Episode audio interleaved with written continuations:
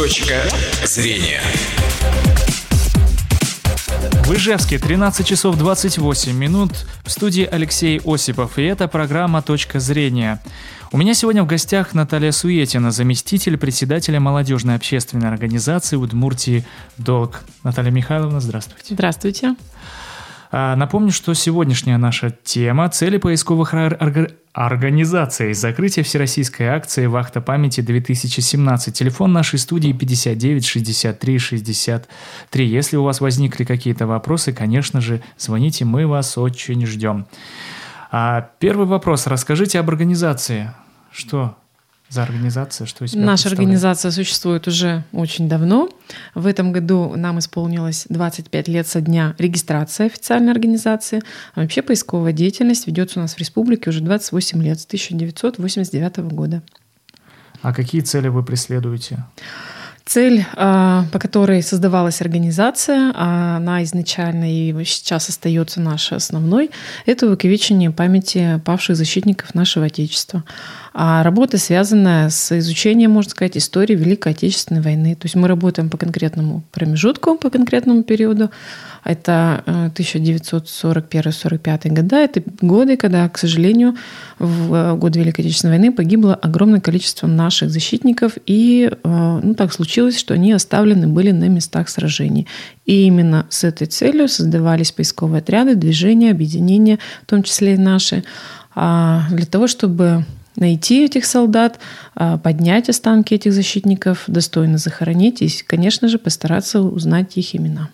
Получается, что вы берете карту, ищете какой-то участок, на которых проходили бои, и выезжаете туда и начинаете раскопки. Ну, примерно так происходит, да. То есть предварительно это обязательно изучение всевозможных источников, не только карт, документов, то есть это все имеющиеся в доступе э, возможные источники информации, это люди, это мемуары, это воспоминания, документы архивные, значит, по боевым действиям, особенно в тех местах, где шли ожесточенные сражения и где погибло огромное количество наших солдат.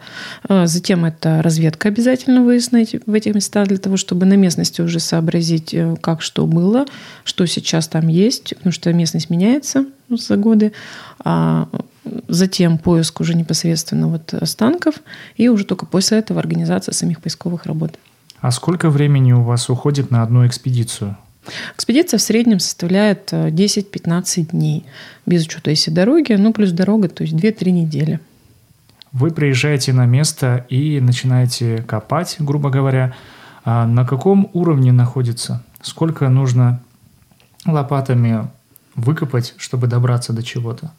А, это зависит от региона, куда мы выезжаем, зависит от природных особенностей, соответственно, наша страна, как говорится, огромная, да, климатических зон у нас много, везде есть свои особенности, то есть э, если вот рассматривать северные наши регионы, это Мурманская область, то там, конечно, практически просто на поверхности лежат, просто вот, потому что, ну, обновление почвы идет долго очень, мало что растет, холодно, поэтому там почти вот как лежало, так и лежит. Чем южнее, тем более, ну, глубже, что ли, можно ну, так примерно сравнить. Хотя в любом случае это особенности непосредственно самого региона с нашими широтами, да, это и степная зона, это и болото, это и лесная, и горная, то есть во всех по-разному. А ваша деятельность, она как-то контролируется? А, ну да, конечно, у нас все равно мы руководствуемся, во-первых, законом об оковечении памяти обязательно, а плюс ну, вся нормативная база, документы, э, распоряжения, указы, которые касаются так или иначе нашей деятельности, да, это э, ну, наша организация, головная, можно сказать, поисковое движение России, Всероссийское общественное движение, а, с которыми, в принципе, и ведется вот э, работа именно по координации работ поисковых отрядов, по сбору информации, по анализу, э, отслеживанию и разработке каких-то в наших внутренних специальных вот документов, отчетностей, формы и разных других общем-то, бумаг, можно сказать. А если, к примеру, такая ситуация, вы выехали, и на вашем же месте вы встречаете каких-то черных копателей, вы как с ними боретесь? Мы с ними не боремся. Я всегда говорю, что нужно просто с людьми находить общий язык. Ну да, разные явления существуют в нашей стране. А, и, соответственно, ну, цели у всех разные, да? То есть цели, задачи у всех разные, но тем не менее можно найти где-то, может быть, сложно, не сразу, но тем не менее точки соприкосновения все равно есть. И все мы люди, все мы, в общем-то, можем мобильно выстраивать отношения и э, ну, находить действительно форму взаимоотношений, и поэтому с кем-то мы даже дружим, можно сказать, да, то есть есть такие люди, которые ну, относятся к разряду черных копателей, как говорим, ну, они тоже, можно сказать, разные бывают, да, кто ведь зачем вот идет в лес, я говорю всегда. А, но, тем не менее, они никогда не против, в общем-то, с нами тоже общаться и какую-то информацию нам предоставлять, если ну, она действительно нам полезна, если она нам интересна, понадобится, а им, ну, если это так утрированно говорить, а вот им она не очень интересна. Вот поэтому можно, можно общаться и так. То есть главное не вступать в конфликты, и все, все решаемо. Вы, когда находите останки э, солдат, как вообще, что потом? Куда вы их передаете? А, как осуществляется уже передача личных вещей? Это занимаются без, а, органы местного самоуправления. Это по закону у нас, которые отвечают как раз за э, организацию захоронений, за э, уход вот, за воинскими мемориалами, да, то есть территория, где проводятся захоронения, где есть братские могилы, это территории, закрепленные за местными муниципальными, вот, получается, органами власти, они курируют, и, соответственно, тоже выстраивается какая-то вот система взаимоотношений с ними, в том числе с военкоматом, с администрацией, э, с другими структурами, с МВД тоже, естественно. То есть те отряды, кто работает, ну, как мы говорим, профессионально все-таки, да, то есть они ставят в известность все эти органы и для того, чтобы действительно и мы себя обезопасили от каких-то происшествий, чтобы все были предупреждены, а все понимали, что происходит. Вот, и местные власти тоже были в курсе дела. Дорогие наши слушатели, напомню, что телефон нашей студии 59 63 63. Наталья Михайловна, следующий вопрос. Сколько таким образом было идентифицировано людей вообще? Ну, вот мы примерно считали, у нас как таковой цели нет, конечно, считать, да, вот э, э сколько. А, во-первых, есть такой момент, что не у всех, к сожалению, бойцов, найденных нами, а есть какие-то именные вещи, медальоны, по которым можно опознать этого человека. То есть это все же ну, меньше процент намного. То есть количество поднятых захороненных останков наших бойцов, их намного больше. Количество установленных имен, к сожалению, меньше. Но здесь, опять же, вступают разные другие моменты. Это умение отработать информацию в архиве, проанализировать ее, найти дополнительные материалы, которые помогут установить еще имена бойцов. То есть если работать грамотно, то можно, ну, как мы говорим, увеличить этот процент. Вот. Ну, конечно же, в целом это, наверное, составляет, ну, все же ну, процентов 10, ну, максимум, наверное, 15 имен.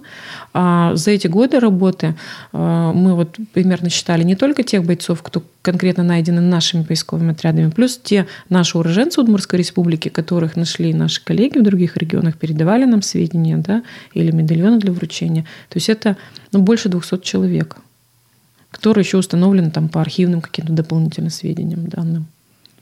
А сколько насчитывает человек ваша организация? Сколько в нее входит людей? Ну, можно сказать, не так много. Активных членов у нас э, чуть больше 200. А это те, кто непосредственно выезжает именно в экспедиции, да, то есть вот э, полностью ведет. Ну, это немало. Поисковые работы. А тех, кто опосредованно, но тем не менее включены в работу организацию, кто здесь помогает, может быть, да, те ребята, кто участвует в наших патриотических мероприятиях, акциях, которые мы проводим немало, в общем-то, в течение года, то есть их, конечно, больше. То есть вот если активных считать, прямо вот поисковиков, ну, поменьше нас. А что побуждает ребят заниматься этой деятельностью? Ну, не знаю, это, наверное, вот к ним надо вопрос всегда адресовать, что их побуждает. Ну, первое, конечно, это все-таки интерес общения. Интерес общения, какие-то э, выезды, вылазки, вот такие э, знакомства с ребятами других регионов, новые друзья, какие-то впечатления яркие, поездки. Вот прежде всего это. Я всегда говорю, что осознание самой сути деятельности поисковиков, может быть, чуть-чуть позже приходит, но это, наверное, нормально. То есть, когда они сперва увидят что-то такое э, для них нужное, для, вот, как для подростков особенно, да, такое душевное общение, а потом они уже немножко к смысловым каким-то понятиям переходят. А лично вас что привлекает? Ну, примерно так же, наверное, было. То есть сперва это куда-то съездить, это что-то новое, интересное, куда-то вот побывать в других местах, в других регионах, а потом уже как-то пришло вот понимание, зачем это все делаем, для чего, для кого.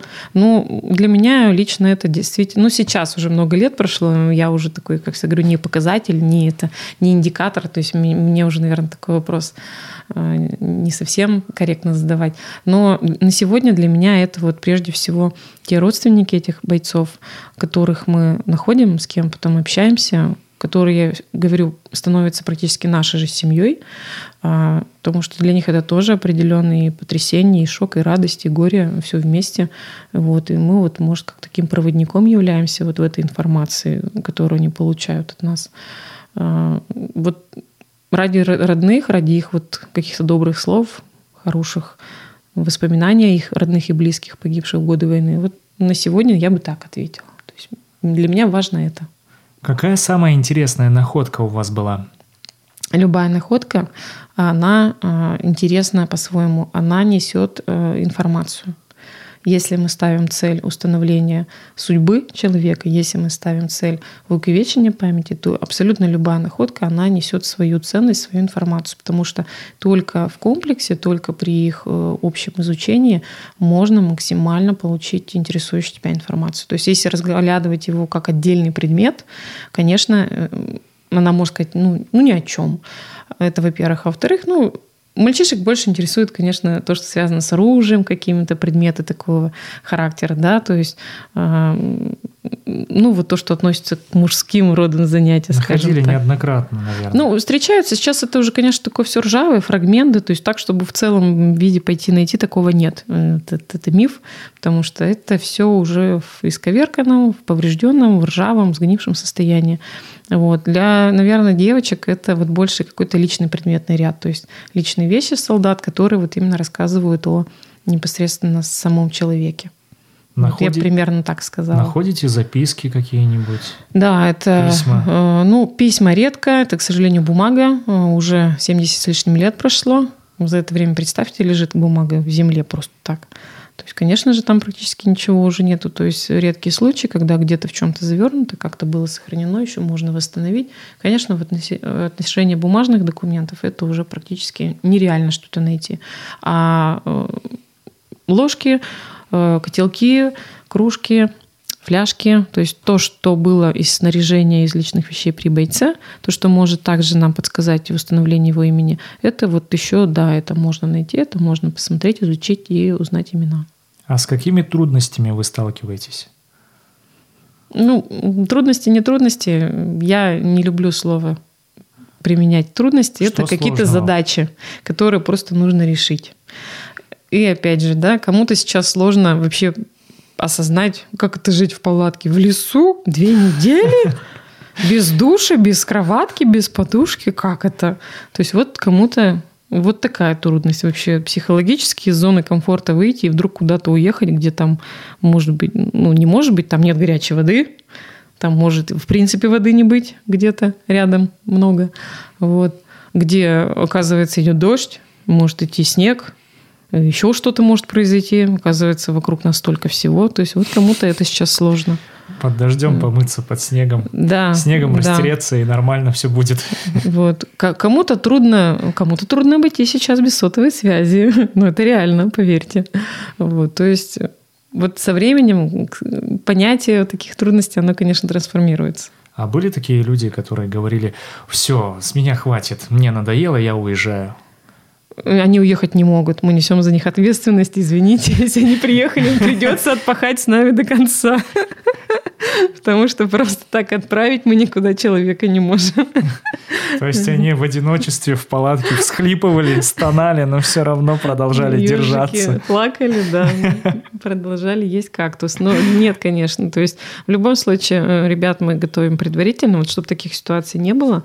А, как раз у нас есть очень много мероприятий, в том числе и наш предстоящий слет поисковых отрядов, где мы ребят как раз обучаем. То есть мы готовим к этой ситуации, мы их знакомим, чтобы они уже понятия, э, у них какие-то были представления, чтобы они знали, с чем они могут столкнуться. Неподготовленного человека да, даже на шашлыки в лес сложно вывести на день, на полдня, не то чтобы там куда-то на две недели жить в палатке. Поэтому э, все наши мероприятия э, в основном вот носят еще такую обучающую задачу, несут, да, чтобы э, ребят готовить, рассказывать, показывать, научить их каким-то особенностям, премудростям, чтобы они не были шокированы чем-то неожиданным, когда приехали в экспедицию. Ну, шок определенно бывает, но ничего. А существуют какие-нибудь опасности, связанные с вашей деятельностью? А, и, конечно, потому что это все-таки места боевых сражений, там могут встретиться взрывоопасные предметы, вещества, которые до сих пор на полях сражений еще остаются. Конечно, они не представляют уже такой мощной опасности, как вот сразу по окончанию Великой Отечественной войны, но тем не менее, а, чтобы ничего плохого не случилось, обязательно знание техники безопасности, обязательно а, четкое в этом отношении выполнение приказа командира, так мы и говорим, потому что здесь безопасность э, человека превыше всего. То есть они у нас должны все живы и здоровы вернуться домой. Поэтому здесь очень жестко, конечно. Давайте поговорим о всероссийской акции «Вахта памяти» 2017, которая, по-моему, насколько я знаю, вчера, да, закрытие было? А, мероприятия проходили с 18 по 20 ноября, получается. Угу.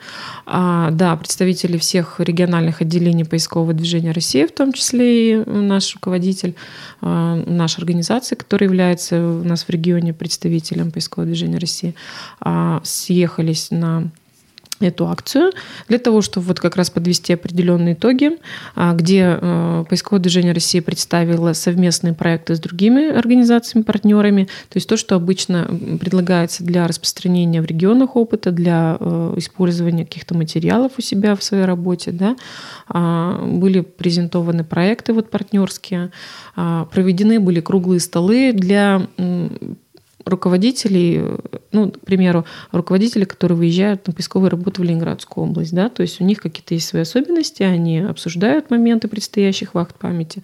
А руководители Приволжского федерального округа обсуждали вопрос по а, проведению слета поисковых отрядов Приволжского федерального округа, который у нас в этом году четвертый раз проходил. Проходил он а, в Уфе, и вот некоторые моменты тоже обсуждались. Э, ну, много вопросов поднимается, в частности, э, всегда бывают представители Министерства обороны обязательно, потому что они непосредственным образом курируют нашу работу.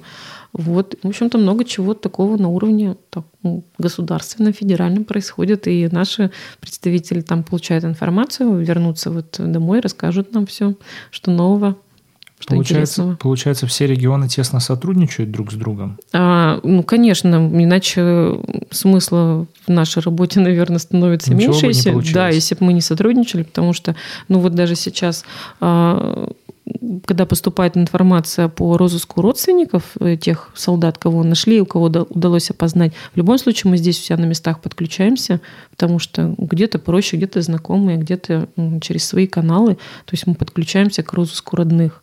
Вот, и как можем, в общем-то, это стараемся помочь ребятам, коллегам. Так и они нам у себя в своих регионах помогают. Еще один вопрос, который меня очень волнует. А какие инструменты вы применяете? Какой основной инструмент поисковика? Основной инструмент поисковика – это щуп, лопата и миноискатель.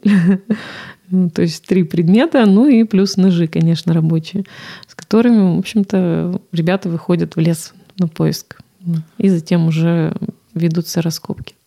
Я смотрел фотографии в соцсетях, и там просто ребята на таком определенном участке большом сидят, э, такой группой и начинают там это все разрывать, раскапывать потихонечку, потихонечку. И как вообще это? Им не надоедает вот это вот все? Ну, они же могут встать, отдохнуть, поговорить. И, то есть ничего не запрещается, они же нет, не, не молча сидят в тишине. Конечно, сложно, потому что, ну, представьте, там, где в, в, в Ленинградской области, где болото, где ты сидишь, и там под тобой буквально начинает лужа образовываться.